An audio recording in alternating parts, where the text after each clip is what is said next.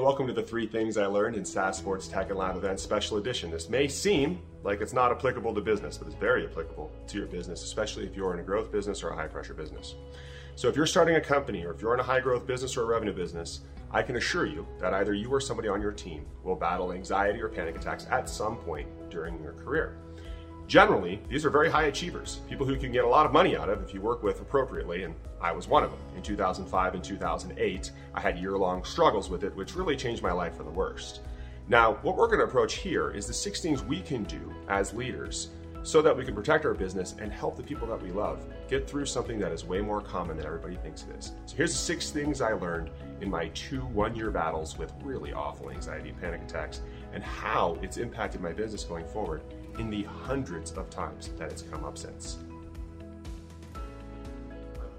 Get help, but get the right help.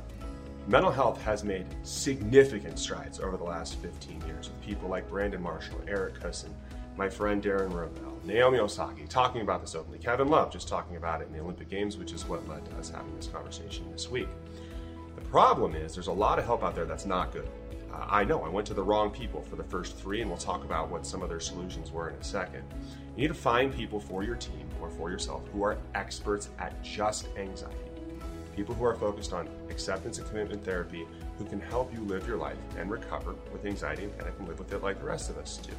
I'll link some things down in the in the comments as I've probably read about 50 plus books over that time. But that's the number one most important step. A lot of times, people who are struggling with this are problem solvers that want to fix things quickly, so they immediately find help and they go and stick with it and do whatever they're told, which, again, is a characteristic of people who have anxiety and panic. If you find the right help, the road to recovery is a lot quicker than some of us might think. That's number one. We need to help them understand that though everybody is unique and different, sometimes those unique differences, which can be used for our benefit, can be turned against us. Generally, people who live with anxiety and panic are very, very driven they don't understand that sometimes things take time. They want to fix everything immediately, and that just pours gasoline on the problem.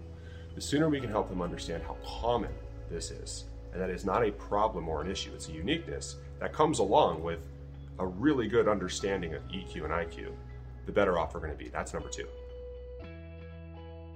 Three, be patient and encourage patience. Again, People who generally battle with these are people who are doers. They can fix things quickly. They get results. They're the number one sales rep. It's very common. If you read all the literature, that's the kind of person who struggles with this.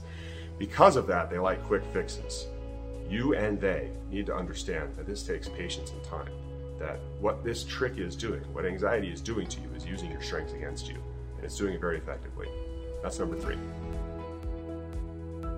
Number four, and this is a sensitive one and a tough one, but drugs, they're terrific they really do help a lot of people. We've had some mental illness in our family. We've looked at our whole life, and drugs have changed our lives and brought it back. But they should be the last and final resort. They were not something that would have worked for me, and they were pushed on me by the first few people I went to. See number one, where you need to get the right help. Make sure you're trying a lot of other things first and giving them time and being patient before we go the drug route. I'm not saying drugs are the bad thing, they do help a lot of people, but there's a lot of ways out of this for your team that don't require them to get prescriptions for the rest of their lives. That's number four five, no, it isn't permanent. When you talk to people who are battling anxiety, especially people on your team and around you in your life, the biggest problem they run into is they think that this is going to be their life going forward.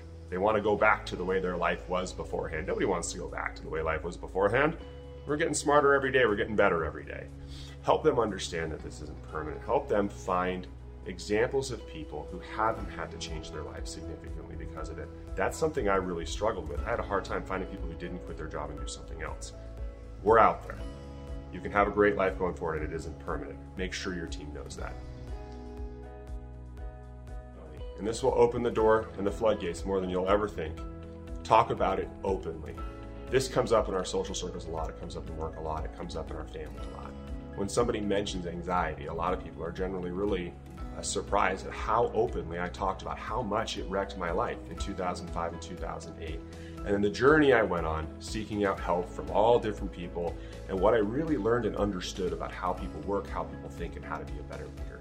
If you talk about it openly with your team, you make it safe, you make it understood that this is something that we can all work through together, then I promise you, your high achievers, who are the ones that generally fall into this, they'll be loyal to you.